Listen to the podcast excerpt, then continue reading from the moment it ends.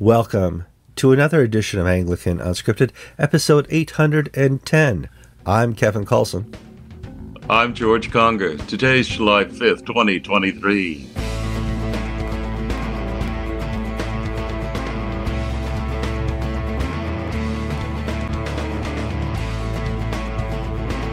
All right, welcome to another edition of Anglican Unscripted. Many of you celebrated the freedom of us leaving the tyranny of England uh, yesterday. It was called July 4th, Independence Day here in America.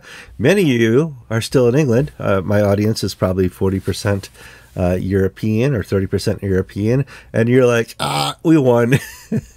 so, to, to, whatever you feel about the, the July 4th, uh, uh, certainly glad you could celebrate it. Certainly glad you could laugh at it. George, how are you doing today? Wonderful. We were going to go to the beach uh, for the 4th of July, but it was too hot. It was 98 in Tampa, 95% humidity. So instead, I took apart the carburetor on my lawnmower, and I am proud to say, Kevin, I didn't have any extra springs or screws no when parts, I was done, no and it works. right. It works. So I am pleased that I can undo a simple one barrel carburetor. I, I'm really going going places in my life. we are uh, Sasquatch, and my wife and I are parked out here in Spearfish, uh, South Dakota, where for some reason there's some plant out there that is pollinating. And that pollination is attacking my nose. So please excuse me if I need to uh, to blow my nose. I'll press the mute button, but I want to let you know that up front that any post nasal drip is not my fault. It's just that this lifestyle, while fun and wonderful, comes with the uh, the added dilemma you're going places your nose is not used to. And that, that's that's where we are here, uh, George. We got you said at the beginning in our pre-show, which happened about 40 minutes ago. Kevin, we have about 14 stories. Don't worry, they're all small, and we got that down to I think 10 uh, stories. So let's just start this off. Um, a lot of people don't know this, but uh, you'd have to get your church history together. Africa has lots of Anglican saints. Uh, Uganda uh, certainly has the martyrs of Uganda that, that, are very famous. I got to visit their grave sites when I visited there some 15 years ago. Uh, Zimbabwe has a saint as well, but this saint is now involved in politics, George. How's that happening? Well, every June there's the Bernard Mizeki pilgrimage from all across Zimbabwe, Zambia, Central Africa. People come to this shrine of Bernard Mizeki, who was a Christian martyr of the late 19th, early 20th century. He brought the Christian faith to Mashonaland in mm-hmm. southern Zimbabwe. I think Maradona, Madonna, uh, one's a soccer player, the other's a town in uh, southern Zimbabwe. Well, this is always a big Christian festival. It's the big event for the year. It's akin to the Uganda Martyr Celebration. And at the Uganda Martyr Celebration, you always get the president come, but he makes a Christian speech in Uganda. He doesn't do politics. No. Everybody knows he's the president, and we're glad he's there, but he doesn't go into his political agenda. This week, uh, last week, when the uh, Mizeki Festival was held, the president of Zimbabwe came as they usually want to do, but he gave a political speech denouncing his opponents, calling all good Christians to support his ZANU PF government. And this has caused a bit of a backlash. Now, there are two types of Zimbabwean bishops uh, crooked ones and honest ones. The honest ones have been silent and off the record are saying this was horrible. We don't want politics in the church. The crooked ones, like Eric Ruwona of Matabeleland, and I say crooked because he's uh, facing several counts of embezzlement and theft, and they're not proven yet. okay, alleged crooked. How we'll, we'll, alleged we'll, crooked? We'll, we'll go halfway. Okay, okay. He uh, he said, "Oh, it's wonderful. The president should come, and we have freedom of speech. And if he wants to talk about his political agenda, that's fine." And so, I think it's you know why I this is an encouraging story because there's pushback from the people against the traditional practice of deferring to the big man, to the chief, and basically saying we have to be God fearing people first, not members of a political party or this or that when we go to church. So, this is part of the growth and maturity of a church where it's able to move, separate itself from the political world. Sadly, the Episcopal Church in the United States is unable to do this. Uh, whatever Elizabeth Warren wants comes before General Convention. That's what's true at the last convention. Uh, but, you know, when you see a church that stands for the people, all people, whether supporters or opponents of a political party, you see a church moving in the right direction. When you see a church that allows itself to be hijacked by politicians, you're in trouble, I believe. Well, we had that with Michael Curry this week, who uh, proclaimed that racism is the solution to racism in response to the latest Supreme Court uh, saying that we don't have to uh, use race to determine who get, goes to college. Well, I don't really. Care. I hate to say this, Kevin, but you know, Michael Curry is an affirmative action presiding bishop. He's sure. somebody who got where he did not because of his merits, but because he was the most articulate person of his uh, minority group. Yeah, very dynamic speaker. And and so, f- and you know, I've been reading you know things. You know, there are other African Americans who are overjoyed by this ruling because they have labored under the misap- under the stigma that they're only a doctor, they're only a lawyer, they're only this or that because of race-based preferences. So someone like uh, Clarence Thomas or uh, oh, who was the the oh well Ben. My, ben, my point is Ben Carson. Ben Walt, well, Ben Walt, Carson. Walt, yeah, absolutely. I can I can name you know ninety ben, or, or Winsome 100. Sears, the yeah. Lieutenant Governor of Virginia. Hmm. In other words, the United States should be about merit, hmm. and in you know, so that when the presiding bishop says it's terrible, we should continue to discriminate against Asians Americans so that upper middle class blacks children can go to Harvard. Uh, you're, you're, talking about someone who doesn't really have any sense of touch of reality. Yeah. It's crazy. And that wasn't even one of our stories, George. That wasn't even one of the 14. Uh, okay, now, I never intended for Anglican Ink. or any of the work I do to uh, be dissuaded by strange words to be a place where you could go in there and type the word, search the word, and Anglican, you go to the search feature of Anglican.ink and type the word disco. Never thought that would happen. But George, I can now type the word disco on Anglican.ink and a story will pop up about a parish in the Church of England. Oh, dear Lord, now what? Not just a parish, but Ely Cathedral. Yeah. Uh, there was a story, it was in the British national press, and we have a little write up in Anglican Ink, uh, where the Dean of Ely opened up the cathedral to uh, 800 young people for a rave or a disco party. And it's been described differently uh, in different ways. Uh, but the Dean's intention was to familiarize young people who don't know church, who don't are sort of put off by the cathedral, to be comfortable with it. And he says he's not expecting all 800 to come to church the next Sunday, but perhaps over time this will start them on a process. I laud the dean's motives for bringing people into the church who are now alienated from it. I just think this is a totally useless uh, way forward that speaks to not understanding the post Christian world in which we live.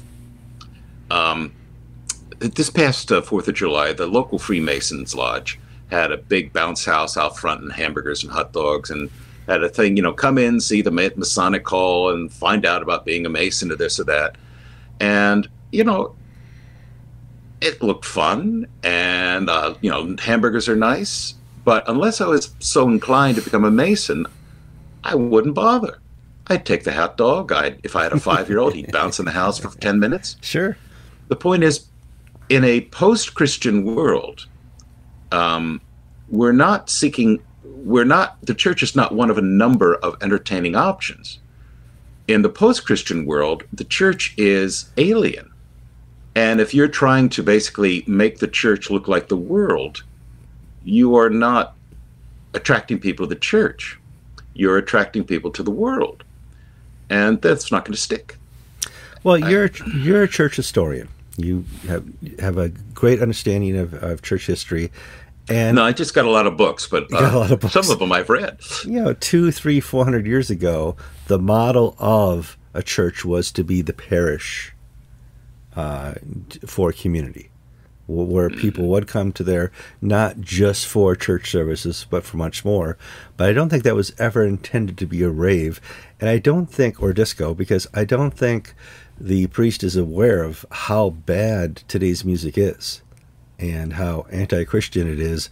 And to some of the absolute sick, depraved things, music, uh, I, I could put up a video right now that of what was the, the number one song three years ago, and you would be absolutely disgusted. And I don't think music, the culture's music, is what you want in our churches. Well, when Snoop Dogg becomes a commercial pitchman for all sorts of products, when he becomes middle clay, middle class and respectable, Snoop Dogg, whose music is about bitches and hoes and all the sort of ghetto, Yeah. you know, shooting cops and uh, denigrating women, when that becomes old hat so that he can peddle various consumer goods, you know, our culture's, you know, pretty far down there. Um, uh, 200 years ago, 100 years ago, 75 years ago, people would go to the church fair because it was the only thing happening that day. Right. And uh, there weren't a lot of options. Today, we have the option you can go to church or you can stay home and watch it on, on your internet or you can watch, do anything else. Um, COVID, one of the major changes in COVID that brought into my community was the youth sport leagues after COVID reopened uh, uh, after the COVID restrictions were lifted, claimed Sunday morning. So all of a sudden, we lost half of the kids because they were playing soccer, or volleyball, or baseball because their schedules and practices now were on Sunday morning. And we lost them. Uh, they'll come to holidays, they'll come off season. But for the parents, uh, I hate to say this, uh, sports was more real to the child than the worship of our risen Lord Jesus Christ. Yeah. Now, and, and when you're putting a rave in a cathedral, when you're putting, you know, we've talked about other cathedrals. Had one had was it Rochester that had the slide, the giant uh, slide. Yeah, some, yeah, Um, somebody had a uh, what's it called? Harry Carey? No, it's uh, Helter Skelter. Helter Skelter. Harry Carey. Jeez. Helter Skelter. Helter Now, Skelter. that's an English word because in America, Helter Skelter means uh, Charles Manson. It does.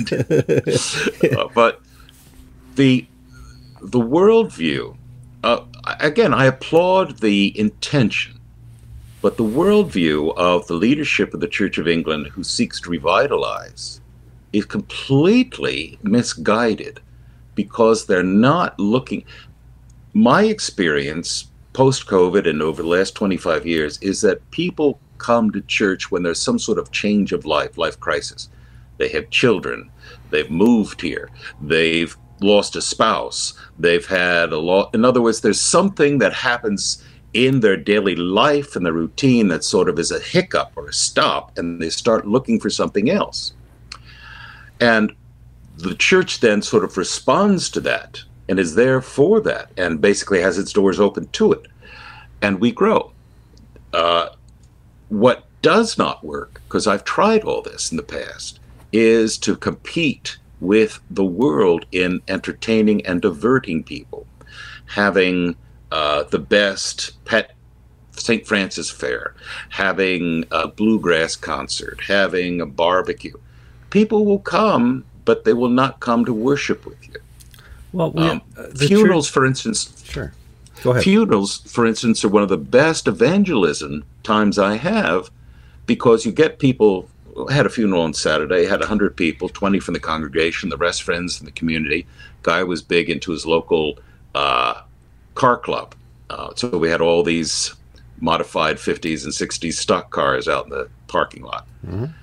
That was my opportunity to reach people who otherwise on Sunday morning are at McDonald's with their cars in the parking lot, Yep. drinking their coffee, talking about carburetors. If I am able, and that's, you know, what a deaf gives them sort of, oops, stop, let me pause and think.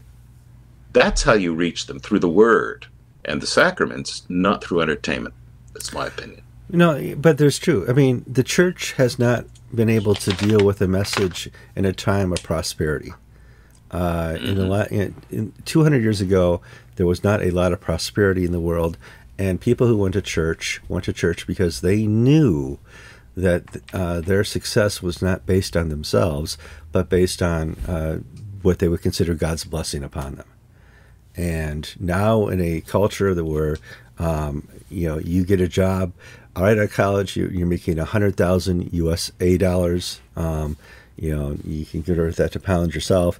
Uh, they don't have that need for something bigger than themselves because they are the biggest thing in their lives, or their paycheck is the biggest thing in their lives, or their friend group is the biggest thing in their life. And they have not uh, uh, made God the biggest thing in their life. And you, as a church, us as a church, will be very difficult to replace those gods they put before them. I remember the Sunday after 9 11 was the best attendance I ever had. Beat Christmas, beat Easter. Mm-hmm. And for two or three weeks after 9 11, we had people coming in asking me about evil, wanting to talk. And then it all pittered out. And within six months, we are back to normal. Mm-hmm. Um, some people did stick around, but, you know, as you talk about it, the leisure culture in which we live, Kevin, is more seductive than the hard work of being a Christian. Sure it's one of those things. Now the church will survive this, but um, I, you know, we got a lot of things hitting against us, like woke capitalism. Now, you and I have talked about China and their credit system, where if you're a good Chinese person, a good Chinese communist, a member of the party, and don't, you know, make the news, you have a good social credit rating. You can fly out of the country, you get good banking rates, uh, your family, uh, it, it, you know, gets the benefit of you being a good communist. Now in the church, not the Church of England, now in England, uh, they're kind of imposing that themselves, but they got caught, George. This is a story that's popping up on several fronts simultaneously. The religion angle is that a retired vicar in the north of England uh, banks with, I think it's the Yorkshire Building Society, mm-hmm. which for an American is akin to what were used to be savings and loans.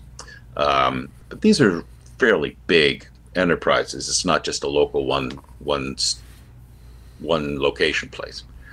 And this savings and loan had its Pride Month and sent all these emails and how woke we are and little flyers in the lobby and and then they wrote to people, Tell us what you think about our Pride Month celebrations. And this retired vicar, an evangelical priest, wrote back saying, I didn't like it because, you know, you're producing, and he was very polite. He was, wasn't, you know, condemning or nasty, just saying, I disagree with uh, introducing politics and things that direct uh, contradict my religious faith into your marketing advertising. You know, you've been around for a long time and didn't need it. I don't think you need it now.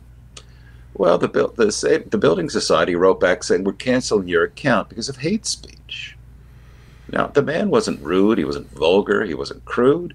He just disagreed with their political views, and his accounts were suspended. Simultaneously, we've had Nigel Farage, who was the uh, leader of the Brexit charge to get England out of the European Union.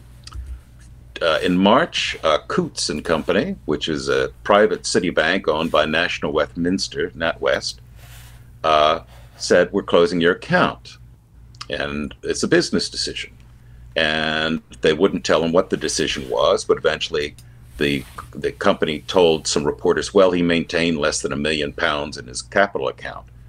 Now, there's no requirement to do that. Uh, so, and other Coutts customers have said that we don't have a million pounds in our checking account. And Farage has tried eight different banks, all the high street banks, to open an account, and none of them will give an account. And because of his political notoriety, he is being sat on. Laurence Fox, who ran for mayor of London, who's a friend of this show, uh, along with Calvin Robinson, that sort of group around the GB News, Laurence is an actor mm-hmm. um, and a politician. He uh, has was never able to get a bank account for his Reclaim party. They wouldn't open an account for him, um, and he uh, and he he's had to close his Barclays account because of his political views. Now, the government is stepping in because banks hold licenses to serve the common good, and when they begin to discriminate, that is a, an issue for the government to decide that whether can, you can discriminate against people for viewpoint. Uh, but you know, these Muslim charities that promote jihad and everything, they don't have a problem with the bank none accounts so. at these major accounts. No, none so It's the prejudice is all going in one direction against mm-hmm. conservative Christians and con- conservative politicians and political groups. Well, now and we do we've have, seen a little bit of this in America, haven't we? Sure. I mean, uh, especially with you know, the last person you want to be right now is uh, a member of the NRA. Uh, the NRA, the National Rifle Association here in America, has lost its banks accounts and has also lost its insurance companies uh, because the the current political process of the Biden administration and the uh, the Obama administration before the Trump administration was very anti-gun and forced New York uh, State and other places where the NRA had uh, their accounts to make it illegal to be gun supporting, and we see that here. Not so. We see that here for conservative stuff like uh, gun rights and that. Uh, we're also starting to see it for um, Christians, but we had a big Supreme Court win here for the Christians who don't want to uh, subject their artistry to things they don't believe in. So we have wins and losses, uh, and I think our next story is the web designer uh, who just won in the Supreme Court, George. Yes, and uh, Neil Gorsuch, the only Episcopalian left on the Supreme Court, used to all be Episcopalians, but that was then. This is now. Neil Gorsuch wrote an opinion that struck down a Colorado has been particularly aggressive in cracking down on freedom of thought. They've had the gay cake baker came out of Colorado. They've had the, all sorts of stuff. And this particular case is a website designer who specializes in, you know, does marriage, wedding, and things like that is declined to do gay weddings because of her deep Christian beliefs. It's not that she's providing hosting services or things like that. It's not. It's not a public accommodation uh, issue. Whereas if she were a restaurant or providing a, uh, a generic service, rather she provides her artistry to design and create things that reflect who she is as an artist. It's the same arguments with the cake designer mm-hmm. and photographers and things like that. And Colorado says you must do things for people who are using your artistry and skill for people whose views you oppose. And the U.S. Supreme Court has again slapped down Colorado, saying no, you cannot be compelled to mouth speech which with which you disagree and use your artistry and skills to further an agenda that is abhorrent to you. We can no more ask a Jewish baker to make cakes celebrating the birthday of Adolf Hitler.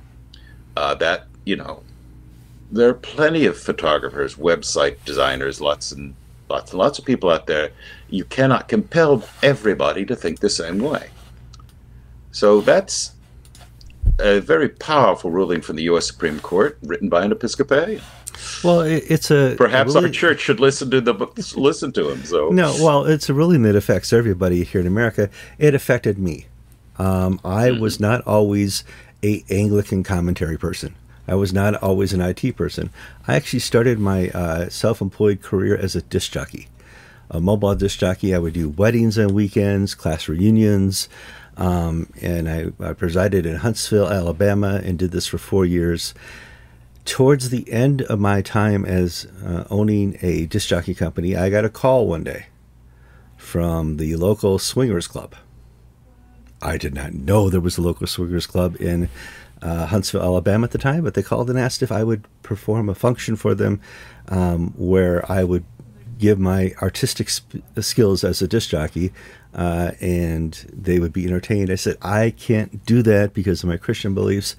I will find somebody who will do it for you. Is that good enough? And we worked out an agreement where that that where that was that was done because Kevin was not going to perform to swingers. Sorry, I you know, am I prejudiced in that way? No, it just it's beyond my belief set. and we made accommodations to that. Kevin is also an IT person. I own a uh, uh, a Florida-based IT company. It was Connecticut-based. I would not do the same as an IT company. Uh, we discriminate against nobody, race, creed, religion, sex, uh, gender. That, that's completely different because it's an IT based structure, not an artistic based structure. And yeah, if, if you were difference. selling records, if you were selling records in Huntsville, Alabama, you That'd couldn't say, I'm not going to sell to the swingers. Right. But if you are basically being an entertainer, uh, which is essentially a disc jockey's job using the, the music. Yeah, and uh, I was really good too, by the way. I, every weekend yeah. I was booked, you know, so. Were you the guy doing the monster truck uh, voiceovers? Uh, be there Thursday. well, back in Madison, I, I, worked for a radio station. Yes, Sunday, Sunday, Sunday, monster truck, truck, truck. Yeah. So that was you. Oh, wonderful. yeah, yeah. So all the days. Good, good, news. Good news on the U.S. legal front. Bad news uh, mm. in England with uh, prejudice against uh, legal viewpoints we need to start saying no because this is kind of a secret cancellation. We're canceling you without being public about it. We're canceling your accounts. We're canceling your insurance. We're making it so you can no longer live and act in society. Now, if I remember my book of Revelation, that's in there. That's in there. That's kind of the mark of the beast is you cannot uh, perform commerce or be part of commerce. Well, whatever. I'm just digressing here. On to more stories, George. Let's go down here to story number four. Canada, the Anglican Church in Canada, has a cinder, uh, cinder has a synod, and they talked about gender transition liturgies. It was going to happen somewhere. Had to happen in Canada. Well, the Anglican Church of Canada is is doing is unhealthy, mm-hmm. and it's decided it needs to keep on doing what it's doing, but do more of it to turn itself around. So, being woke and crazy, we need to be woker, woker and crazier in order for people to come back and fill the pews. Uh, a few years ago, uh, uh began the discussion on liturgies for people in transition. You were baptized a boy, you've now grown up, you think you're a girl should the church have a liturgy to rename you and rebaptize you and this and that? Well, you've only can be baptized once. So we've they've come up with a baptism light for people who want to be re regendered. And this has no real theological grounding or foundation. It's just the Canadian desire to be nice to people. Uh, now, some Canadians, the Diocese of the Arctic was quite clear saying, we will not agree, we will not do this. And so an amendment was offered saying this has to be approved by the bishop before used in your diocese. So the Arctic and some of the few conservative Canadian dioceses will say, no, we're not going to allow this.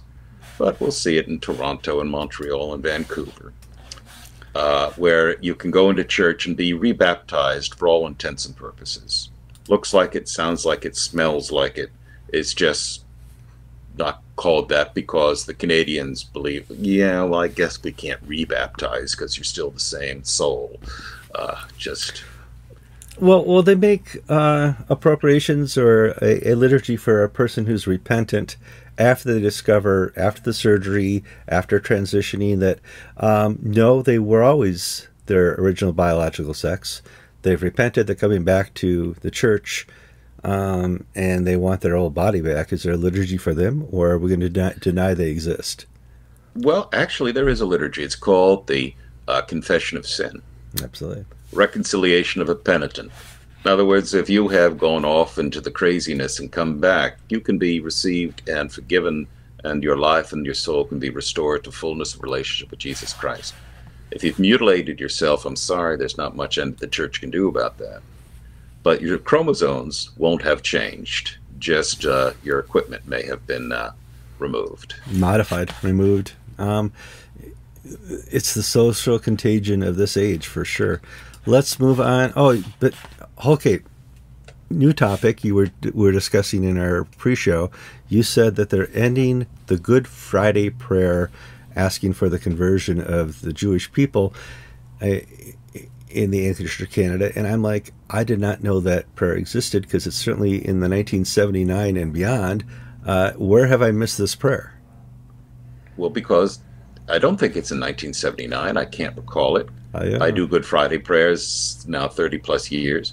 It's in the old Episcopal American prayer book, and it's in the old Canadian book, prayer book.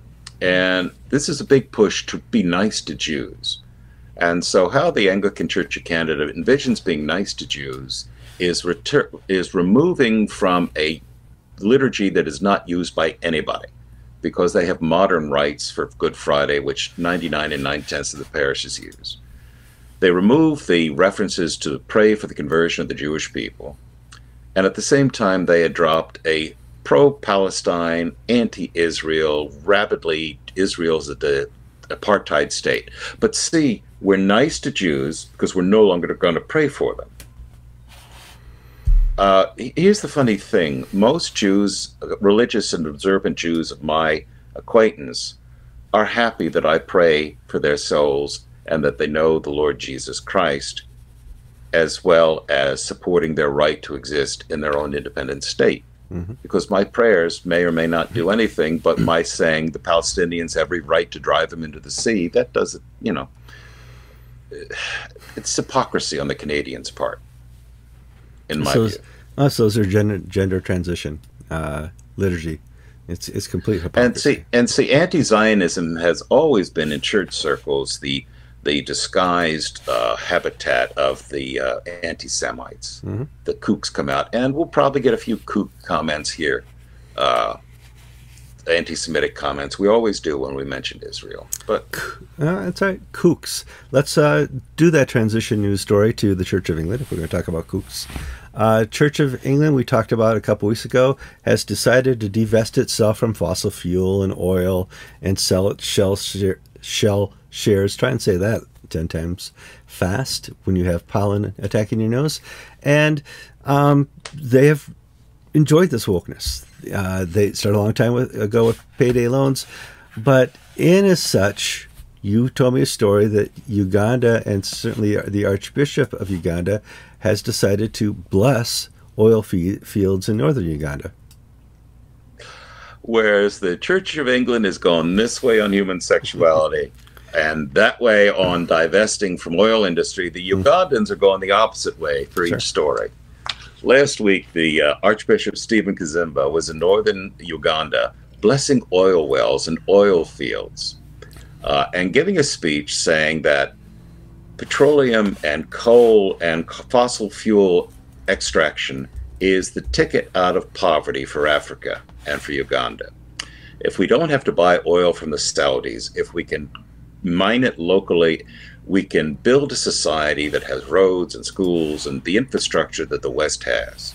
But for us to follow the West blindly and say we'll rely, rely on windmills or we'll rely on the good graces of Americans to come in and give us, you know, money to buy uh, electricity from an international power grid, it's foolishness. The green agenda essentially, as we boil it down, Kaziimba is saying the green agenda, as mouthed by the Al Gores and the platitudes of the West, uh, and the people of the West, is an anti-human agenda.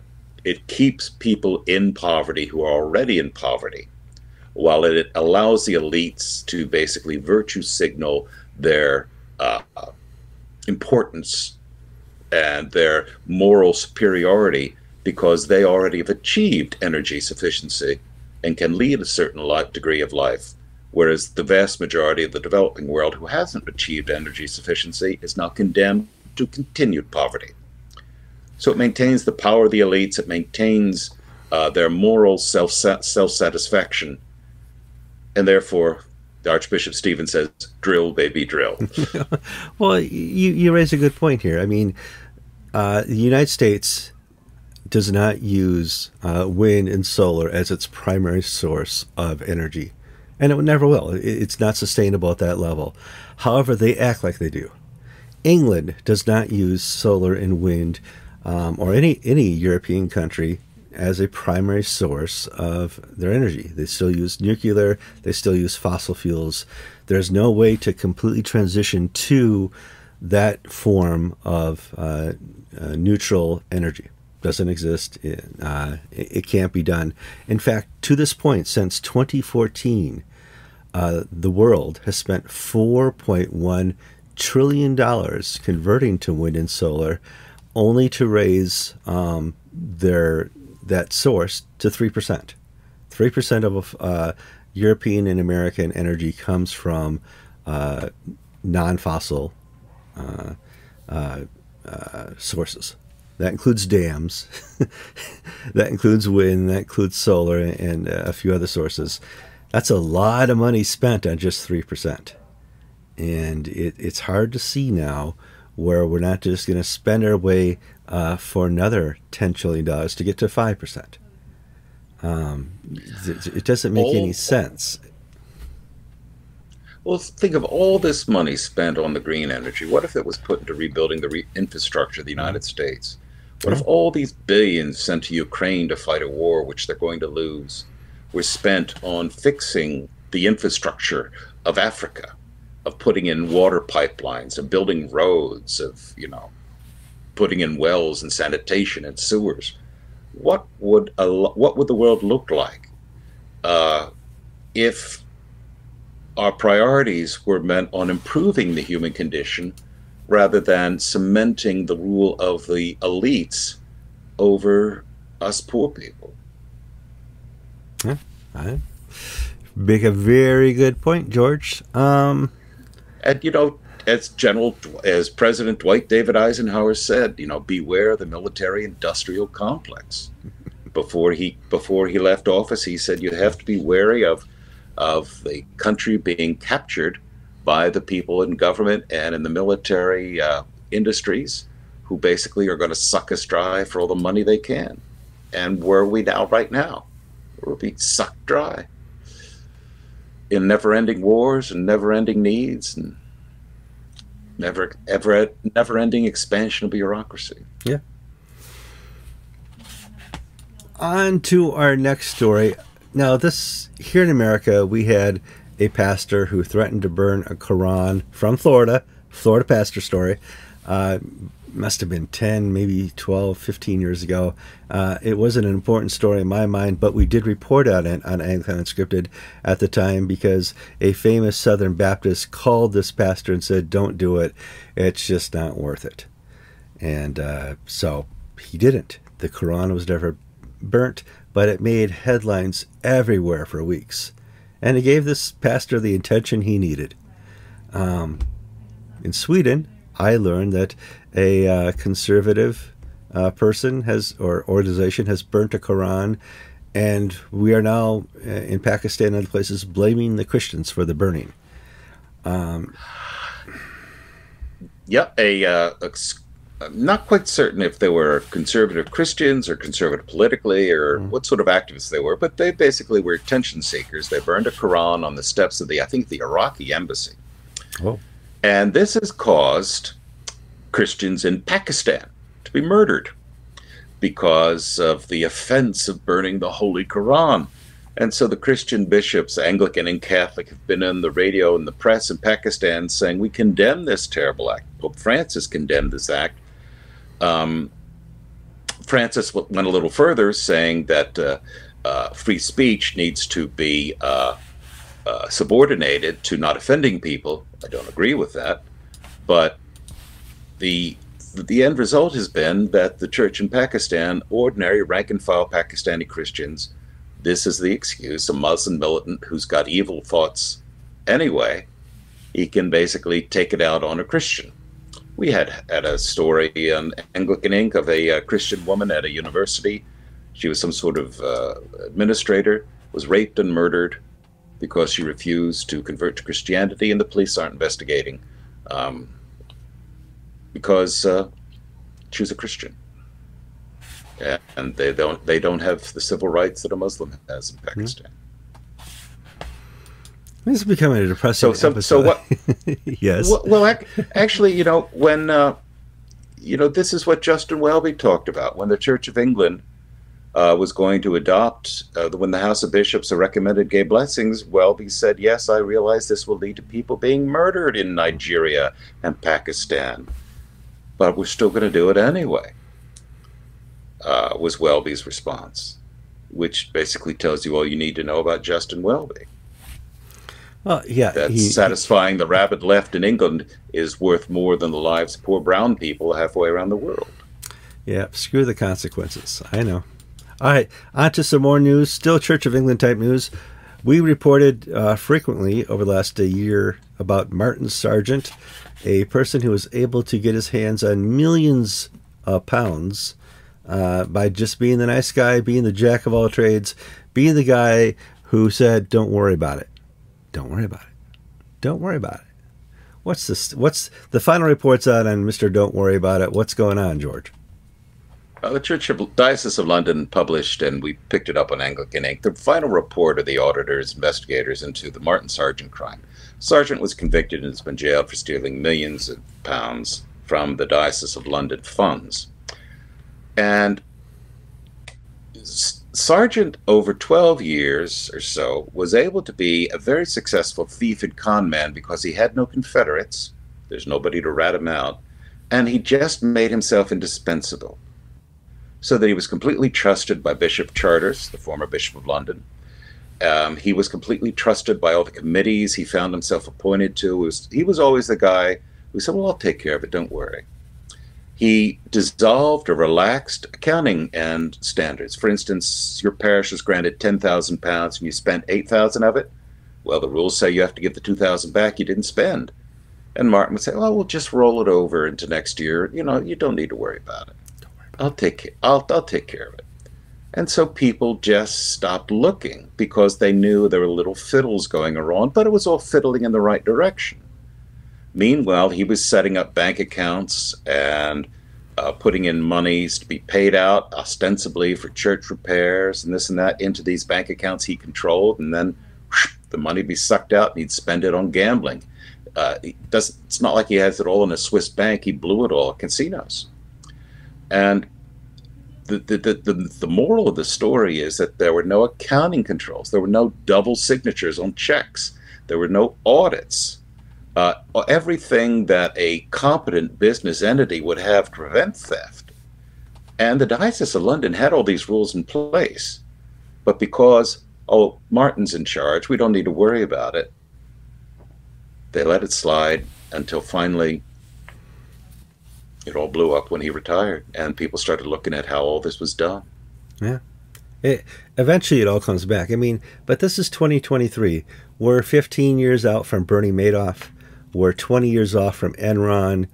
We should have a common sense about us that it always gets checked, it always gets reviewed. And every church I've been a part of, there has been a review process, including an outside auditor, which they would pay for at least once every three years to have a, somebody come in and sign off on it. And uh, just because we love our accountant, uh, we still want somebody with other eyes to see if we're missing something. And I, I, I don't see how this can happen. Certainly in, in any church I attended, but it happens, George. We, we start trusting and we start looking the other way. And even if we have a little concern, don't worry about it. Don't worry about Well, it. there's a, a sports story out of England and Australia that has something to do with this. Uh, evidently, I don't follow cricket. I have no idea what's happening. And evidently, in the England and Australia match, uh, the English batter thought he was out, but he wasn't at the time, and so the Australians were able to basically win by due to this fellow's confusion.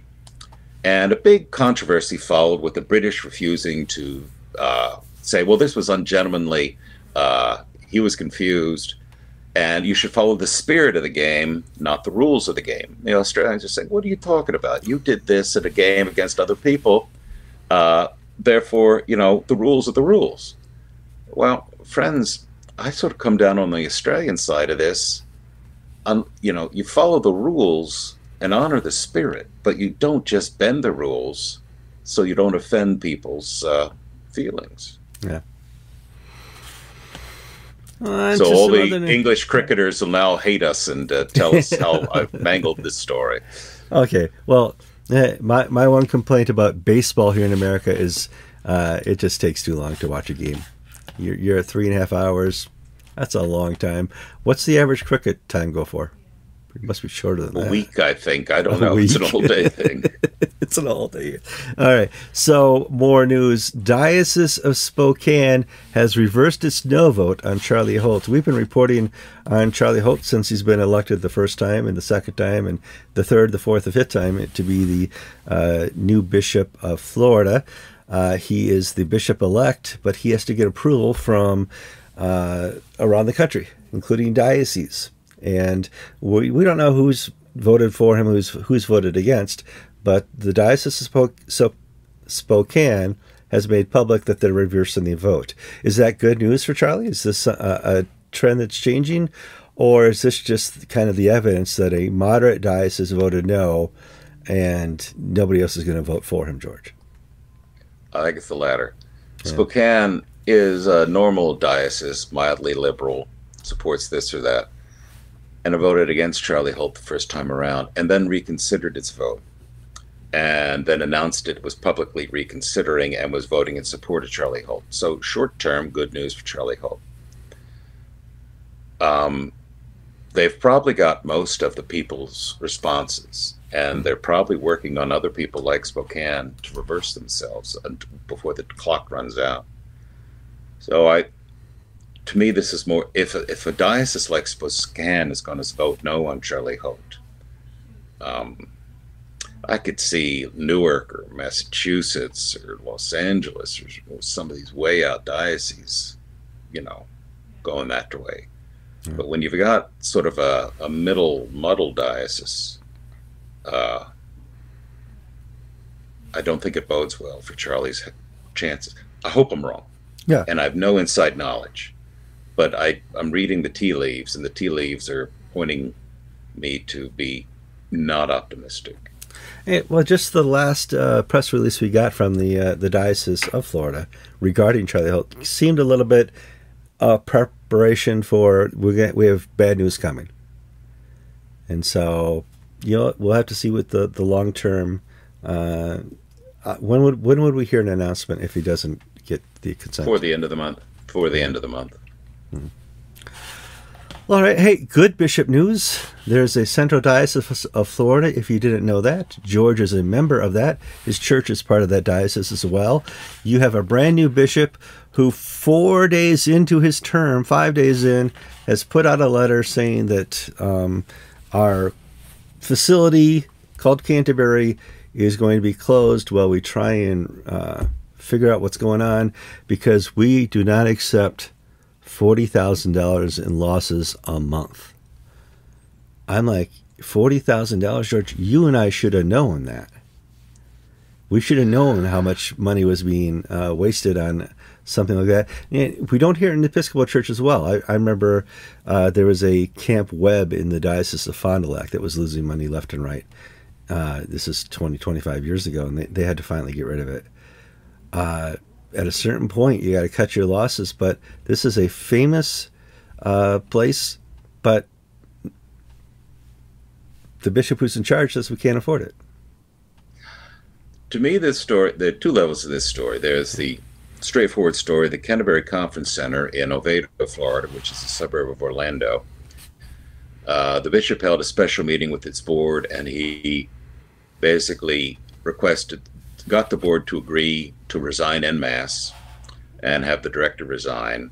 And he shuttered operations because now that he's bishop, he's in charge, and he's looking at this, and they're losing thirty to forty thousand a month. And this is a very nice and that's it's not like we're talking about Scranton, Pennsylvania, or someplace, or northern Wisconsin, where it's only what how many summer is from July fifth to twenty fifth.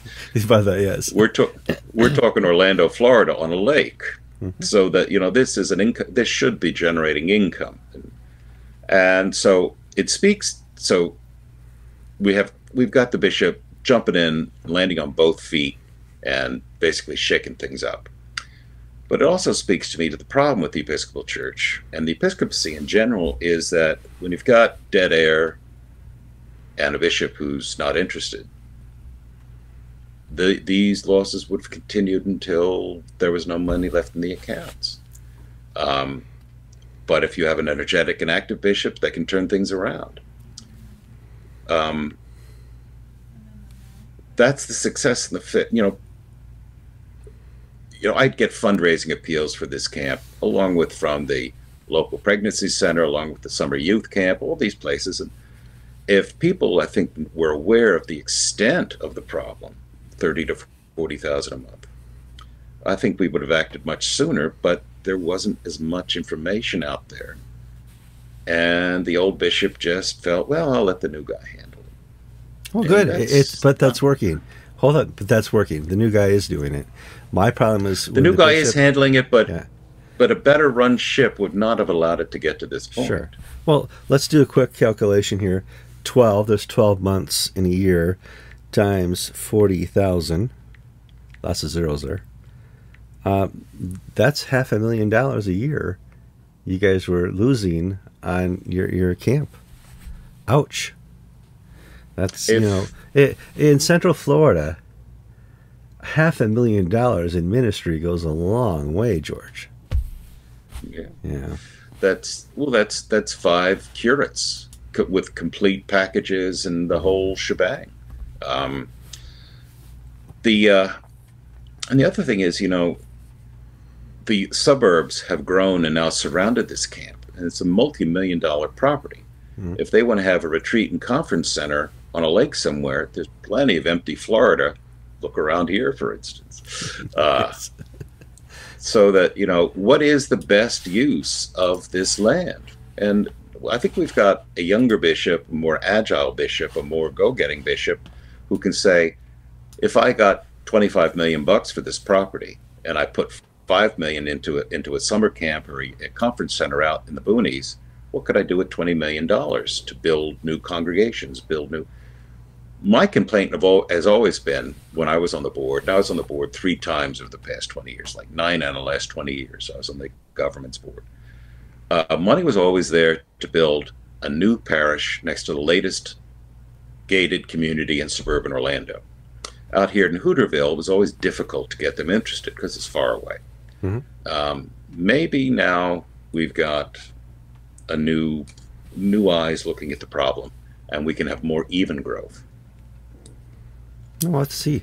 Um, final story. We reported three or four weeks ago that the Episcopal Church's Executive Council has met in Rhode Island, and despite the, the, the disastrous numbers coming out every year about church attendance uh, plummeting, uh, Jeff Walton puts out his yearly story uh, trying to go through the numbers. He he does a great job. We now have the Archbishop of York looking at the crashing of the, the Church of England and agreeing with the executive council that the problem is not that we're doing the wrong thing. The problem is we're not doing enough of the wrong thing, George. The Archbishop of York gave his diocesan presidential address, and the Archbishop of York's style really makes me wonder if he's a human being or whether this is an AI chatbot that writes his speeches. Because you know the the blandness and the platitudes and the cliches are just overwhelming. But if you get out your winnowing knife and clean it up, what the Archbishop of York said was that we need to do more of what we've been we've we've been doing a lot of innovative things, being woke, being progressive, adding bureaucrats, mandating diversity, centralizing everything, getting rid of the parish system in place of sort of these mega communities. We need to do more of that, not less of it. In other words, the path that we have taken of wokeness and cultural accommodation, we've not done it hard enough. And we need to go further and deeper and deeper, more and more into the craziness, um, which I don't think is going to do anything other than accelerate the decline of the Diocese of York. In other words, the Diocese of York's made the decision. Leicester is the sort of the poster boy, where Leicester is the furthest along, where they're going to basically eliminate the parish system and have these minster communities where two or three priests have to take care of 20, 25 churches. And so they're basically running around in cars all the time because they don't have any money anymore. So, more money for administrators in the diocesan office. More diversity officers, more women's officers, more ecumenical relations officers, more black and minority concern officers, more people like that, and more communications stress specialists, more public relations specialists, less parish priests. And that approach, which Leicester's farthest down the road, York is fully in favor of. Now, York is getting pushback from the Save the Parish community, which are a mix of liberals and conservatives who want the Church of England to be a parish based church with your local vicar and basically meeting people where they are rather than having a parish priest who's basically only see him as his car pulls out of the parking lot as he's off to the next place. Um, but uh, Cottrell's not paying any attention. No. Well, I mean, this has been a depressing episode because the news is kind of blah out there. There's a lot happening within the church at local levels where uh, people are coming to Christ. The church is growing. We put up a story last week where the ACNN, ACNA is growing. Um, there is a lot of good happening, but strangely, a lot of our viewers just like these type of stories. Um, it makes the news. Bad news is the news. Uh, and things are going crazy. George, I look here on Daily Mail, and uh, uh, it's it's sometimes my, my news source. White House cocaine was found in dime size baggie. Isn't that crazy, George? In two weeks, we have a, a, boob story from the White House, and then we have a, uh, a, a cocaine story from the White House. It's just a little crazy, isn't it? Well, I hope the Secret Service doesn't bury this. I hope they take and get look for fingerprints on the packet. Nose prints. they identify. Nose prints. Uh, well, I hope they identify because this isn't a part of the White House where there were tourists tromping through. No, this is a work area. Yeah, work area.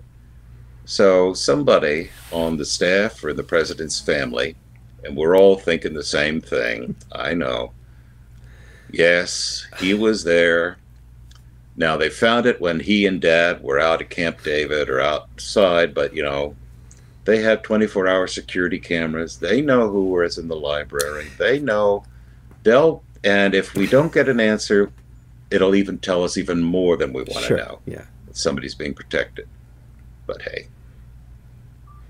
It's just so crazy. One I rule mean, for the rich, one rule for the poor. no, uh, uh, a bigger story than disco on Anglican.ink is cocaine found at uh, the White House. Yeah. Well, it's usually disco times. balls and cocaine go together. go together. Mean, yes, it's the same. But no, not not not so much anymore. Well, no, so much, but not not in press. Well, George, that was another wonderful episode. I'm Kevin Kallsen.